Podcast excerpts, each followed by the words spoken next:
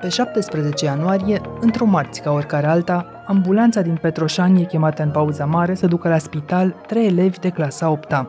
Povestea ajunsă la știri e deja una din multele despre consumul de stupefiante în școli din ultimele 4 luni.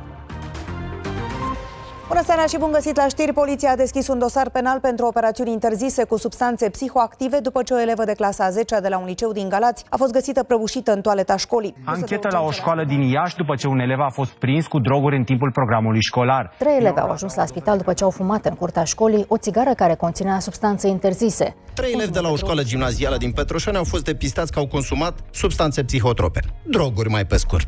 După gardul școlii, fie ea de renume sau nu, consumul de psihoactive ieftine și la îndemână s-a banalizat. Era un grup de elevi în curtea interioară, iar acolo s-a întâmplat totul. Cei care se fac că nu înțeleg rămân adulții, mai ales când autoritățile oscilează abil între prevenția cu parul și ridicatul din numeri. Nu poți să te aștepți să ai o țară și niște orașe și niște școli care înnoată în droguri și tânărul să facă alegerile înțelepte. Pur și simplu este prea mult. Eugen Hriscu e de peste 20 de ani, psihoterapeut și medic-psihiatru, specialist în prevenirea și tratamentul dependențelor de substanțe. Cunoaște bine fenomenul care pune pe gânduri generații întregi de părinți, iar în acest episod răspunde deopotrivă întrebărilor pe care le vociferăm în societate, ca și celor pe care nu avem prea des curajul să le rostim cu voce tare. Cât împing conflictele de acasă un copil să recurgă la droguri, când și cum ar trebui să le vorbim copiilor despre asta? Ce putem aștepta realist să facă școala? Eu sunt Anca Simina și ascultați On The Record, un podcast Recorder în care știrea primește o explicație.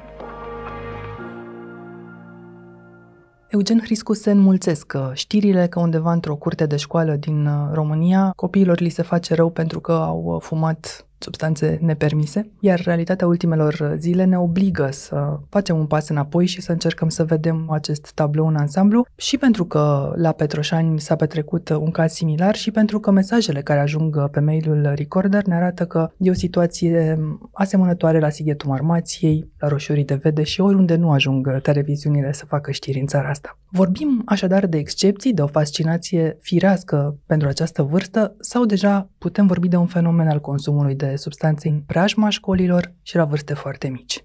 România, în momentul de față, se confruntă cu o epidemie nevăzută de consum de etnobotanice. Etnobotanicele sunt acele substanțe care au apărut în anul 2010, dacă vă mai aduceți aminte, celebrele magazine de vise. Interzise ulterior. Interzise ulterior, a fost chiar o competiție între doi parlamentari care să-și treacă propria versiune de interzicere prin Parlament. Din păcate, în afară de interzicere, nu s-a mai întâmplat absolut nimic în termen de prevenire, de tratament, de formare de medici și psihologi. Substanțele acelea nu numai că au devenit interzise, dar cumva ele proliferează, adică apar mereu noi variante din acest gen de substanțe care reușesc să fie cu un pas înaintea legilor care le interzic. Deci e un fel de cursă în care producătorii aruncă pe piață astfel de substanțe, diferitele organisme internaționale se chinuie să le identifice din punct de vedere chimic și apoi să le interzică. Dar mereu acest efort este în urmă, așa că avem pe piață substanțe extrem de periculoase, cu un grad înalt de toxicitate și în capacitatea de a dezvolta dependență, și foarte ieftin. Și România mai are aceste două elemente. Pe de o parte, suntem o țară săracă și, practic, acestea sunt drogurile săracilor. Iar, al doilea rând, avem un război împotriva cannabisului și, în general, un război împotriva consumatorilor de droguri, nu atât consumului, cât consumatorilor. Suntem una din puținele țări care mai criminalizează posesia în vederea consumului, așa că, într-un fel, chiar și consumatorii care nu ar fi tentați de prețul acestor substanțe sunt tentați de faptul că aceste substanțe de cele mai multe ori nu ies la teste. Dacă ești prins cu un pliculeț asupra ta, este foarte posibil ca testele să nu-l identifice. Deci foarte mulți dintre consumatori sunt orientați spre aceste substanțe și din considerente legale, legislative. Și această ofensivă care s-a intensificat foarte mult în mandatul ultimului ministru de interne împotriva consumatorilor. Cruciada lui Lucian Bode merge în direcția greșită, spuneți. Nu face decât să angreneze pericole din ce în ce mai mari și ne putem uita, dacă vă aduceți aminte, toată povestea cu crocodil din Rusia. Practic în Rusia, înainte de război evident, același gen de politicieni, lansând același gen de politici represive, cu pușcărie, cu sentințe foarte mari, a împins consumatorii spre a căuta și a găsi substanțe care să nu intre sub incidența legii, dar care să fie extrem de periculoase, tot felul de combinații cu tot felul de substanțe care ajungeau să creeze niște fenomene sociale extrem de grave. Iar în cazul copiilor, să spunem că aceste pliculețe se pot cumpăra și cu banii de pachet de pauză mare pe care părinții îi pot pune unui copil în rucsacul de școală. Și atunci, ce ne face totuși pe cei mai mulți să fim indiferenți? Suntem niște generații de părinți mai degrabă cunoscătoare ale derapajelor legate de alcool decât ale celor legate de droguri și atunci ridicăm din numeri sau spunem, am fost și noi tineri, unde duce negarea? Negarea este un cuvânt foarte bine folosit pentru că există o negare generală în societatea românească legată de acest fenomen și această negare, pe de o parte, a vizat intervențiile statului, deci de 20 de ani de zile problema aceasta este aruncată în mâinile poliției și penitenciarelor. Practic, Ministerul Educației și Ministerul Sănătății s-au spălat în mod constant pe mâini de responsabilitatea de a face ceva în acest domeniu. Pe de altă parte, există o negare legată de fenomenul în sine. El apare în atenția guvernanților și chiar și a presei, doar în momentul în care se întâmplă niște drame, cum a fost festivalul Saga, în care au murit oameni, apar aceste crize care se sting foarte rapid și după aceea lucrurile continuă la fel până la următoarea criză. Sunteți, aș zice, printre puținii medici care sunt pregătiți să privească un consumator și altfel decât cu discursul moralist pe care mulți le adresăm într-o primă fază acestor oameni de lângă noi. Vă ajung în cabinet și copii cu astfel de dependențe? Adolescenți. Copiii se întâmplă mai rar, deși vârsta de debut a consumului poate să fie foarte joasă. Dar în momentul de față mi se pare că adolescenții sunt o categorie extrem de lovită din punct de vedere, în general, sănătății mentale, dar în special al consumului de substanțe. Pandemia a avut un efect devastator asupra lor prin faptul că a creat această ruptură în relațiile lor sociale, în felul în care își desfășurau viața. I-a proiectat foarte mult în online, care e un mediu extraordinar de periculos prin faptul că sunt supuși influențelor de tot felul. Acum sunt doi frați foarte celebri care și-au creat celebritatea în online, dar este plin de cântăreți, vedete, influenceri care promovează consumul de tot felul de substanțe, promovează un stil de viață extrem de antisocial și această influență este complet nemediată în online. Și chiar necunoscută de părinți. Exact. În ultimele rapoarte oficiale, așa cum sunt ele în România, cu puține date și făcute foarte rar, se menționează totuși că tentația pentru ceea ce știm și noi, generații mai vechi ca fiind drog, opioidele de pildă, a scăzut în ultimii ani, dar cea pentru etnobotanice e într-o continuă creștere. Și chiar dacă vârsta la care copiii încep să le testeze e undeva pe la 11-12 ani, la 16 ani deja unul din 10 adolescenți, spun datele noastre oficiale, precare, repet, a consumat deja măcar o dată astfel de plicuri și unii au și repetat experiența. Mi-ați explicat cum de-au ajuns etnobotanicele la îndemâna oricui. Magazinele de bise s-au desființat, dar în online viața continuă fără nicio problemă. Își mai iau adolescenții doza de la dealer sau deja ar trebui să fim mult mai atenți la ce se întâmplă cu comportamentul copiilor pe internet? Sigur că ar trebui să fim atenți la internet, sigur că ar trebui să fim atenți la dealeri, dar realitatea este că oricât de atenți vom fi, asta nu va opri fenomenul. În momentul de față, în România, avem o absență a intervențiilor care să-i privească pe consumatori și pe consumatorii dependenți și pe familiile acestora. Dacă ai un copil cu o problemă legată de consumul de droguri, de dependență, de substanțe, nu există niciun centru de stat sau privat care să-l poată primi dincolo de ceea ce poate oferi un spital de psihiatrie. Nu aveți unde să mergeți cu el. Adică ori puteți să merge în o situație de criză, spital, externare și punct, acolo se oprește traseul? Sau un cabinet, dar asta înseamnă o intensitate a problemei destul de mică, nu? Să vii cu el la programare, la oră, să iei un tratament pe o rețetă pe care să-l administrezi, eventual să vii la terapie dacă există așa ceva, dar iarăși vorbim de un tânăr care e capabil să-și ducă viața între programări, dar dacă ai nevoie de o internare într-un centru cu paturi, unde persoana să poată fi îngrijită timp de o lună, 2, 3, cum ar trebui să se întâmple, asta este imposibil. Și știu că a fost un caz recent la Sibiu în care foarte mulți politicieni s-au adunat să serbeze, spune nu drogurilor și zi da vieții și cum se întâmplă lucruri de genul ăsta și să facă poze și să facă declarații și să le pună pe Facebook și să bifeze o agendă și s-a întâmplat ca la tribună să se urce o mamă a unei adolescente cu probleme legate de consum de droguri care să spună: eu nu am unde să-mi internez fica. A fost un copil minunat, cu note foarte bune. Fica mea consumă și nu am ce să fac pentru ea. Problema este că n-am găsit soluții. Nu există centre, nu există specialiști. Spitalele de psihiatrie nu sunt pregătite, terapeuți nu sunt, centre pentru minori nu există în toată țara. Efectiv, asta este țara. De cel puțin 10 ani încercăm să convingem Ministerul Sănătății să aprobe o competență pentru a putea să formăm medicii în această știință a tratării dependențelor. E o chestiune legată de bani sau doar de derobare de responsabilitate? Știți, există acest sentiment că dacă nu mă uit la ceva, nu există. Este însăși esența negării și cred că foarte mulți miniștri ai sănătății cumva au sperat că dacă nu se ocupă ei de ceva, lucrul acela va pleca sau se vor ocupa polițiștii. Dar iată, vine o mamă la tribună și aflăm că lucrul acesta există. Cum reacționează de obicei părinții atunci când află că proprii copii sunt consumatori, ocazional sau nu? Sunt uimiți? Reacțiile pot să varieze în funcție de nivelul de educație al părintelui. Uneori sunt șocați, alteori sunt panicați, alteori devin furioși, alteori devin violenți. Uneori sună la un specialist. Am avut recent o situație în care o mamă m-a sunat plângând și extrem de agitată, spunându-mi că a aflat că fiul ei a consumat cannabis, fiul ei adolescent.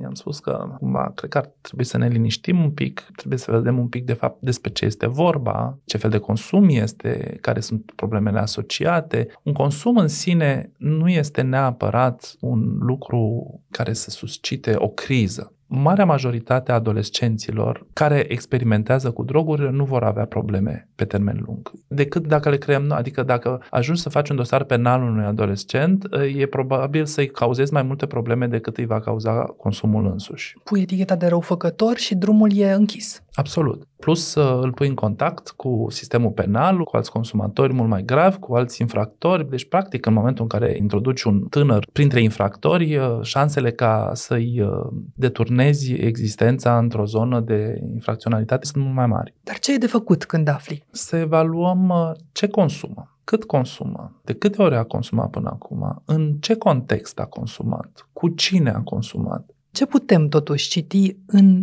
decizia, în alegerea unui adolescent de a consuma un drog sau altul, dincolo de curiozitate și dincolo de contextul acesta familial pe care mi l-ați explicat? E o teamă de excludere acolo? Sunt și niște nuanțe sociale pe care ar trebui să le luăm în calcul când facem evaluarea asta? Sigur, pot fi toate aceste lucruri, dar cred că este important să înțelegem că nu mai suntem în 1990. Capitalismul, cum era, putred, nu este ceva care se întâmplă undeva departe și pe ecranele TV ale emisiunilor comuniste, ci este această realitate în care trăim, tinerii vor consuma, asta a spus 10-12%.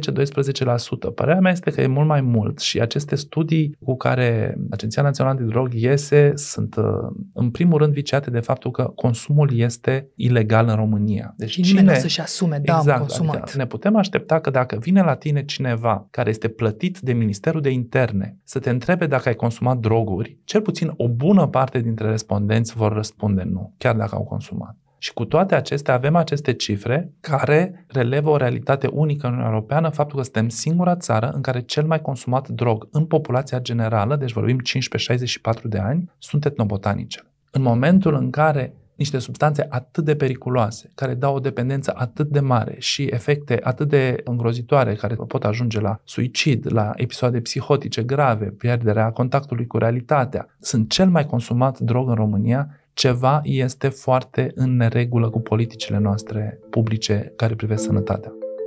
Povestea de la Petroșani vine după un alt caz care a stârnit, la fel, un mare interes, dar unul de moment. 3 fete de la școala centrală au fumat o substanță vândută de un coleg de clasa a 10-a. Fetele erau în clasa 8, aveau 13-14 ani. Au apărut imediat istorisirea ale profesorilor și eu am fost în tabără cu copiii de a 6-a și le-am găsit iarbă în ghiozdan. Au apărut astfel de istorisiri și de la petreceri. Nu încercăm să căutăm neapărat vinovații după gardul școlii, dar contribuie școala prin indiferență, prin atitudinea asta pe care o are în general la normalizarea consumului de droguri? Nu cred că este realist să ne așteptăm de la Ministerul Educației să dezvolte programe de prevenire în domeniul consumului de droguri. E nevoie să ne uităm tot către Ministerul Sănătății. Sigur că Ministerul Educației are o responsabilitate în a încerca să promoveze, dar trebuie să promoveze niște programe care nu există în momentul de față. Tot ce există sunt niște programe pe care specialiștii Agenției Naționale Antidrog încearcă să le livreze cui vrea, dar din păcate aceste programe suferă de o problemă de identitate. Nu, Agenția Națională Antidrog este o structură a Ministerului de Interne. Psihologii și asistenții sociali care lucrează acolo sunt angajații Ministerului de Interne. Domnii și doamnele comisari cumva au o problemă de a fi receptați ca fiind de partea copilului și a consumatorului, pentru că colegii lor sunt cei care îi bagă pe oameni în pușcărie. Și să ne aducem aminte, vara trecută, imaginile de la festivalurile de muzică și din piețele publice cu polițiști în posturi foarte agresive, cu câini lup printre tineri, celebrii ochelari care imită efectul drogurilor, adică niște intervenții, în cel mai bun caz, ineficiente. Problema cu adolescentul este că dacă te duci cu câinele și cu polițistul și spui să nu care cumva să te droghezi, că ajungi la pușcărie și te ia mama dracului, creezi o curiozitate și mai ales dacă tânărul este mai dezvoltat în zona asta de opoziționism și de frondă și de independență și nu-mi spui tu mie ce să fac, îi arăți drumul spre consumul de droguri. Chiar un tânăr care poate nu ar fi încercat să consume sau nu ar fi tentat să consume, în momentul în care vii cu o autoritate din aceasta extrem de agresivă și spui să nu facă un lucru, îi dezvolți apetitul spre acel lucru. Un exemplu la polul opus de program al Agenției Antidrog, unul pe care agenția îl consideră de succes doar pentru că îl repetă de peste 20 de ani în aceeași formă și asta în sine ne spune ceva, este concursul național Mesajul meu antidrog, o competiție la care elevii de gimnaziu sunt invitați să trimită desene ca să ne arate cum se raportează ei, ce atitudine au față de droguri, eventual să se deseneze pe ei înșiși pe bicicletă sau sub un curcubeu și agenția anunță cu mândrie peste 50.000 de participanți. Faptul că ai 50.000 de desene nu este un rezultat de impact. Rezultatul de impact este câți tineri care ar fi consumat sau ar fi fost la risc să consume, n-au consumat. Rezultatele de impact ar fi scăderea consumului în rândul tinerilor. Creșterea vârstei de la care încep să consume. Creșterea vârstei. Să avem mai puține morți prin supradoză, deși nici astea nu sunt înregistrate. Să avem un nivel de educație cu privire la substanțe. Când ai tineri care își injectează chetamină la 14-15 ani, și ai o doamnă psiholog de la Agenția Națională Antidrog care face desenul meu antidrog, ai așa un sentiment că oamenii ăștia trăiesc în lumi complet separate. Mi se pare așa cumva că ne luptăm cu ciuma și ceea ce primim este o aspirină. E o lipsă totală de viziune și de înțelegerea faptului că lucrurile sunt extrem, extrem de grave. Începută de americani în anii 70, lupta cu drogurile bazată pe pedepse, inclusiv pentru cei care consumă stupefiante, nu doar pentru traficanți, s-a dovedit falimentară. Ce facem noi în România și cum vindem demagogia în loc de soluții, explică imediat tot doctorul Eugen Hriscu. Revenim! Aqua Carpatica din România, patria apelor minerale. Campaniile cu vedete dau vreun rezultat? Nu. Toate aceste lucruri nu funcționează. Și nu funcționează din simplu motiv că tânărul, adolescentul aflat la 14-15 ani, aflat în fața deciziei de a consuma, nu poate să se conecteze la o variantă a lui de peste 10 ani, când va avea 24 sau 25 de ani. Este imposibil pentru creierul adolescent să gândească pe un termen atât de lung. Vreau să fiu prezentator TV, deci o ascult pe doamna asta. Vreau să fiu antrenor de fotbal, ascult ce spune domnul ăsta. Exact. În plus, adolescentul are această percepție a faptului că el este invincibil. El știe, el poate, lui nu-i se poate întâmpla nimic rău. Și atunci tot acest discurs ajunge foarte greu la el, spre deloc. Ce fel de oameni atunci ar trebui să le vorbească copiilor despre asta? În primul rând, nu este vorba despre vorbe. Cumva există această idee, uneori mai particip și eu, de exemplu, am acceptat să mă duc în aprilie, într-o sâmbătă, la un eveniment organizat la o școală din Buzău. Dar sunt perfect conștient că a vorbi nu este suficient. Ce să-i spui unui om cu depresie? Sau ce să-i spui unui om care are atac de panică? Sau ce să-i spui unui om care aude voci? Că vorbim despre probleme de sănătate mentală aici, nu se rezolvă cu vorbe. Sigur că e bine să vorbești cu oamenii, dar cumva e important să le dai niște unelte în gestionarea problemelor lor de sănătate mentală. În ceea ce privește consumul de droguri, tinerii trebuie să învețe. Nu trebuie doar să vadă, să se uite pasiv la cineva care este în fața lor și care le spune drogurile omoară. Aceste unelte care trebuie învățate și exersate sunt niște abilități. Abilitatea de a își rezolva problemele, de a genera soluții, de a-și exprima emoțiile, de a rezista presiunii grupului, de a-și construi o identitate, de a gândi critic, de a putea să aibă un dialog cu adultul în fața sa, cu părintele. De multe ori părintele este cel care împinge copilul în zone psihologice dificile. Sunt foarte mulți adulți care nu știu să facă asta. Și asta ar trebui început mult mai devreme decât intrarea în adolescență. Exact, exact. De fapt, cele mai eficiente programe de prevenire ale consumului de droguri nu vorbesc despre droguri. Vorbesc despre dificultățile psihologice ale tinerilor și le oferă niște unelte prin care ei să-și poată gestiona trăirile emoționale negative, furia, depresia, anxietatea, confuzia cu privire la cine sunt și la ce sunt bun, singurătatea și toate aceste realități de viață ale adolescentului. E limpede ca lumina zilei că nu se pot rezolva toate astea într-o întâlnire, într-o sâmbătă, nici măcar cu unul dintre cei mai titrați psihologi sau medici psihiatri din România pregătiți. Absolut, absolut. Dar poți începe un dialog. Din păcate nu urmează nimic după aceste începuturi. România este o țară a începuturilor, din păcate. De exemplu, când am început eu psihiatria, am început cu o formare extraordinar de calitativă cu specialiști olandezi care timp de 2 ani de zile au venit și au format 40 de psihiatri și psihologi români. Din păcate n-am mai continuat nimic de atunci. Mulți dintre oamenii aceia fie au ieșit din acest domeniu, fie au plecat din țară. Deci, practic, ne găsim în acest moment complet descoperiți pentru că timp de 20 de ani nu s-a mai întâmplat nimic. Și dacă vreau ca individ să pun o continuare a acestui început, ce e de făcut? Cred că e cea mai frecventă întrebare și părinții pun această întrebare. Ce să fac? Cum să fac? Și, sigur, sunt unele lucruri pe care le poți face ca părinte și e important să faci lucrurile care țin de tine, dar mulți părinți au o tendință de a se hiperresponsabiliza. Când copilul este mic, practic ești singurul responsabil pentru bunăstarea lui, dar când copilul crește și devine adolescent, nu mai este valabil. Și este foarte important ca părinții să înțeleagă că adolescentul evoluează într-o societate și într-un mediu pe care nu le controlează și că tot ce controlează este ce se întâmplă la el în casă. În afara casei sunt influențe pe care el nu le poate controla. Și aici este responsabilitatea pe care o adresăm instituțiilor publice, școlii, sănătății, educației și așa mai departe. Nu poți să te aștepți să ai o țară și niște orașe și niște școli care înnoată în droguri și tânărul să facă alegerile înțelepte. Pur și simplu este prea mult. Dacă Guvernul României, dacă Ministerul Sănătății, dacă instituțiile publice nu-și fac datoria de a dezvolta programe de sănătate și de prevenire care să-i ajute pe acești tineri atunci când nu mai sunt sub protecția părinților, să pui responsabilitatea doar pe umerii părintelui este greșit și nu ne duce nicăieri. Sigur, e important ca familia să creeze un spațiu de reguli și de așteptări în așa fel încât adolescentul să știe unde stă familia lui în ceea ce privește consumul de droguri, ceea ce privește consumul de alcool, consumul de tutun, consumul de jocuri de noroc, venitul acasă, participatul la petreceri, la ce, cu cine și așa mai departe. E foarte important ca familia să fie un loc de siguranță și de predictibilitate. Mai avem așadar de învățat. Avem de învățat și avem și de unde să învățăm. Nu e un fenomen nou. Țările mai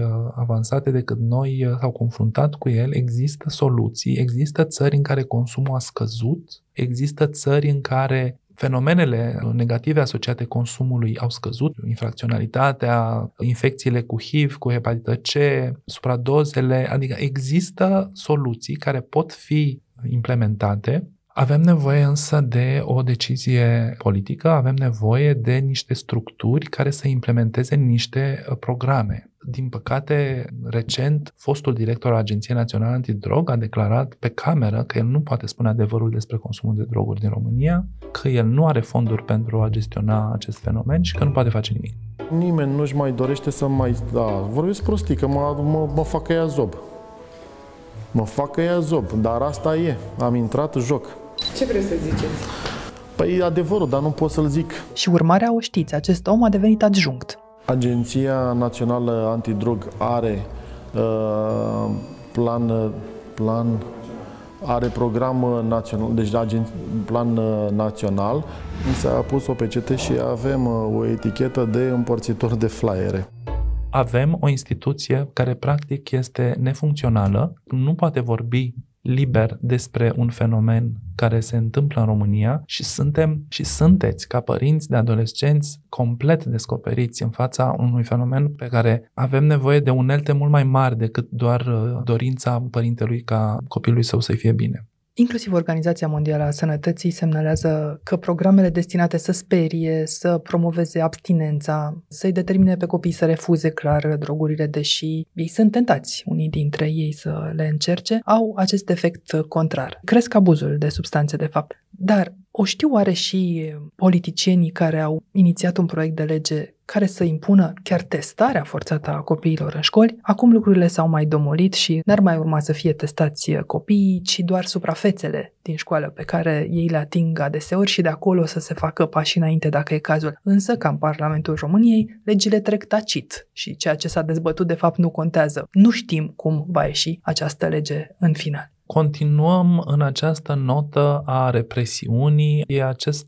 joc de a hoții și vardiștii în care ajungem să ne transformăm proprii copii în infractori sau potențial infractori sau măcar suspecți. Mi se pare cumva că suntem o țară în care psihologia încă nu s-a inventat. Și să ne aducem aminte că psihologia a fost interzisă în România între 77 și 1989. Deci vorbim de o țară care nu are încredere în psihologie, în schimb are încredere în poliție. Și asta va fi o schimbare de mentalitate care va dura probabil ceva timp. Din păcate, este o schimbare de mentalitate care ne costă foarte mult din punct de vedere al suferinței umane. Faptul că avem acest consum de etnobotanice, pentru mine este extrem de îngrijorător. Se cuplează aceasta cu un abandon școlar extraordinar de mare. În mediul rural se apreciază că până la un sfert din populația școlară va abandona studiile până la clasa 8-a. Acești tineri sunt extrem de la risc pentru consumul de droguri, pentru consumul de jocuri de noroc, pentru consumul de alcool și avem un soi de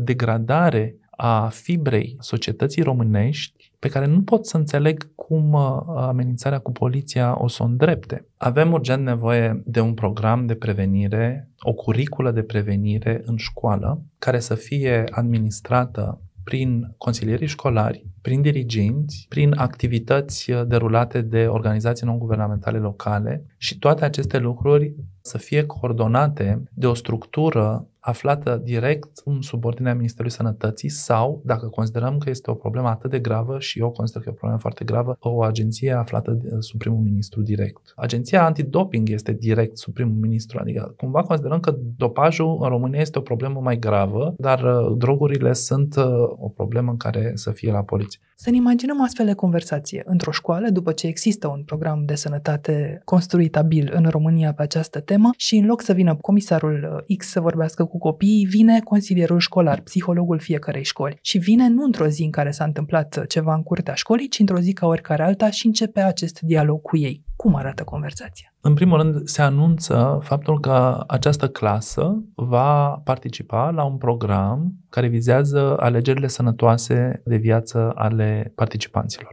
Că acest program va dura, să zicem, 10 întâlniri, urmând ca să mai existe o întâlnire sau două, un fel de booster session, așa ca la vaccinuri, peste 6 luni, cu un chestionar înainte și cu un chestionar după, pentru a vedea în ce fel evoluează înțelegerea tinerilor și alegerile lor de viață, că temele acestor întâlniri vor fi felul în care ei își gestionează emoțiile, felul în care ei se gândesc la ei înșiși, felul în care ei se construiesc pe ei înșiși ca indivizi, că fiecare dintre ei are dreptul și este binevenit să se adreseze psihologului școlar în privat. De asemenea, că părinților vor fi invitați la una sau două întâlniri în paralel cu acest proiect și de asemenea că școala participă într-un proiect mai mare care vizează consumul de droguri, sedentarismul, consumul de alcool, jocurile de noroc, pentru ca tinerii să fie bine. Și le lăsăm acestor tineri un nume și un număr de contact la care ei se poate apela oricând, nu-i așa? Da, și acesta este ceea ce se numește un program de prevenire generală. Are o eficiență, dar are o eficiență limitată. Mai există programele de prevenire cu indicație, adică dirigintele sau un profesor identifică un copil problematic în școală, în clasă, un copil care poate chiar a început consumul sau despre care se spune că consumă, care vine la școală și adoarme în clasă sau care absentează foarte mult.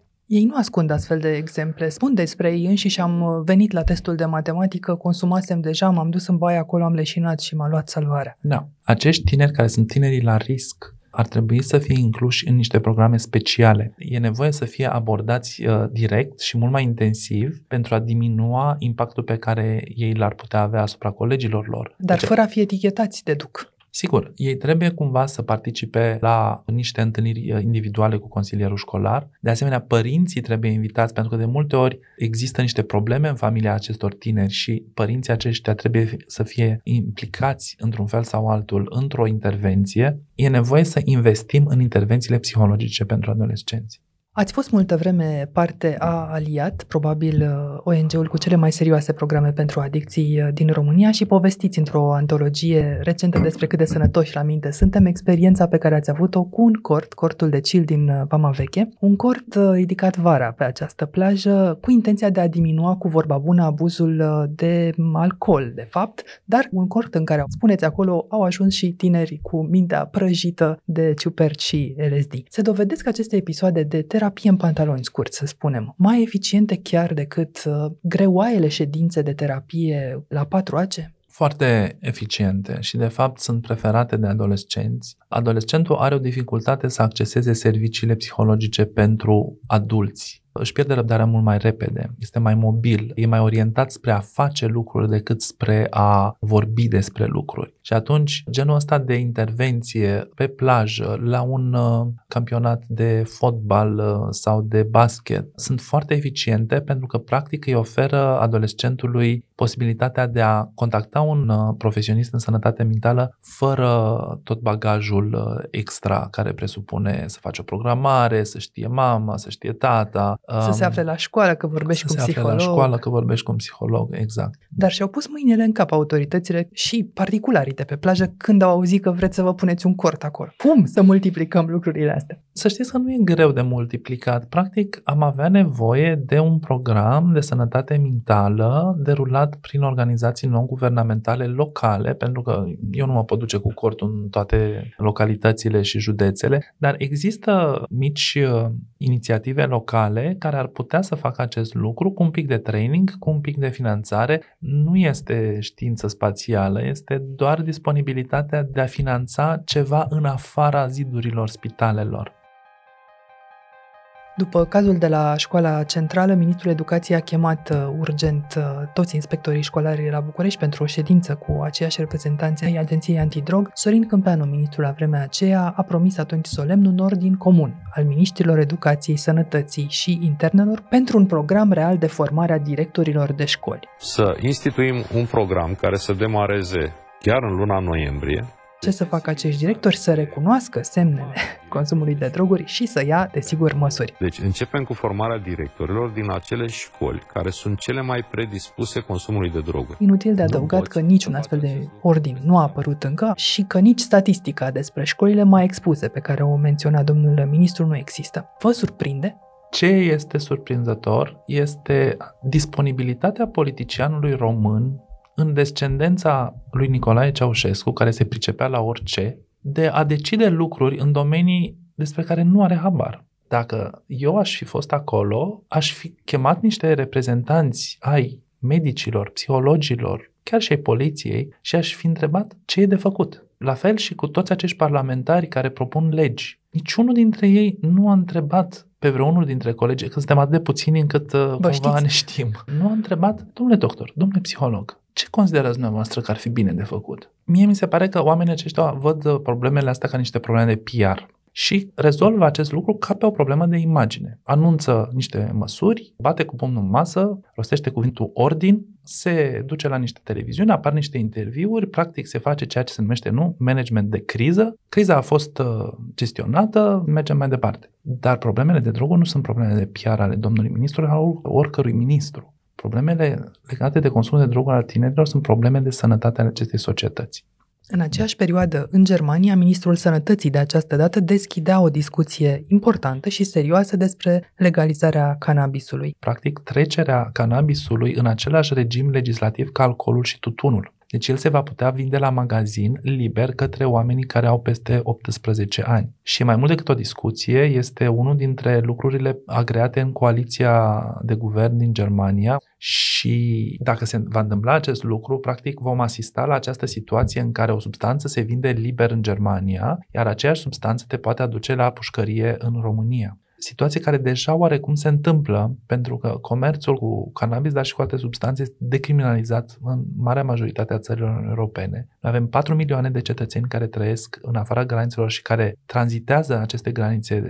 Deci avem un acces extraordinar de mare la consumul de droguri. Ce se mai întâmplă în plus este că, din cauza războiului din Ucraina, sentimentul meu este că am devenit țară de tranzit pentru drogurile tari, cum ar fi cocaina. Există o creștere, asistăm la o creștere extraordinar de mare a consumului de cocaină în populație. Deci ne confruntăm cu niște probleme legate de consumul de droguri uriașe. E o situație de gravitate și probabil că lucrurile vor continua să se agraveze până într-un punct în care ceva va trebui făcut. Dacă facem astăzi un stop cadru, avem în față un subiect dureros și incomod pe care școlile nu sunt pregătite să-l discute cu adevărat. Directorii școlilor nu sunt pregătiți. Problema este că nimeni nu este dispus să abordeze un subiect fierbinte, pentru că nu vrei să-ți riști scaunul și reputația. Dar cu cât îl lași mai mult pe foc, cu atât a devenit mai fierbinte. Instituțiile statului între timp înțeleg în mod greșit că zornăitul de cătușe ar avea vreun ecou în mințile copiilor. Negarea generală în societatea românească nu face decât rău în continuare și e un fenomen care, trebuie să recunoaștem, atinge mai mulți oameni decât cei pe care ni imaginăm noi la o primă vedere. Trebuie să și facem lucruri în direcția asta. Dar înainte de a face toate astea, e de surmontat un hop, spuneți. Să depășim odată ostilitatea și a doua oară indiferența cu care tratăm subiectul. Eu îmi fac datoria și colegii mei își fac datoria de a lipi niște hârtii pe ușa bisericii, de a pune niște idei în spațiu public, de a spune că se poate și altfel, de a arăta cum se poate face altfel.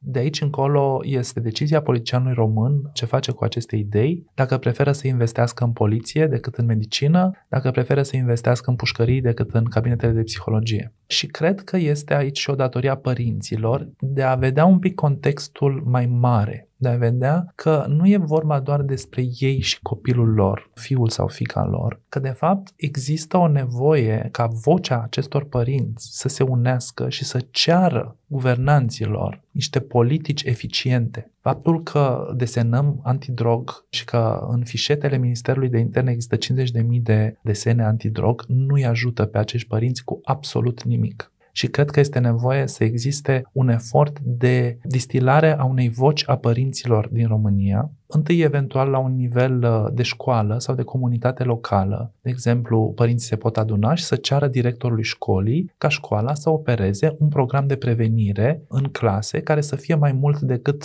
să-l chemăm pe domnul cântăreț să le vorbească copiilor. Să fie un program eficient de prevenire pe minim 10 ședințe și care să implice un program validat științific ca fiind eficient.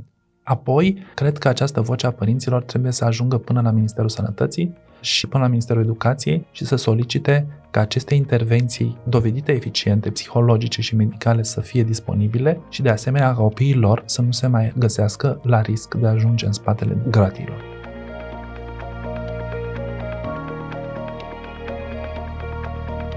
Ați ascultat On The Record, un podcast săptămânal produs de Recorder. Suntem pe orice aplicație de podcast și pe canalul dedicat de YouTube. Iar ca să nu ratați niciun episod viitor, nu uitați să dați subscribe. Dacă vreți să fiți parte a comunității Recorder, puteți să ne susțineți printr-o donație pe www.recorder.ro/susține. Contribuțiile voastre ne vor ajuta să producem mai mult conținut. On The Record are ca editori pe Cristian Delcea și pe Mihai Voinea. Eu sunt Anca Simina, ne reauzim vineri.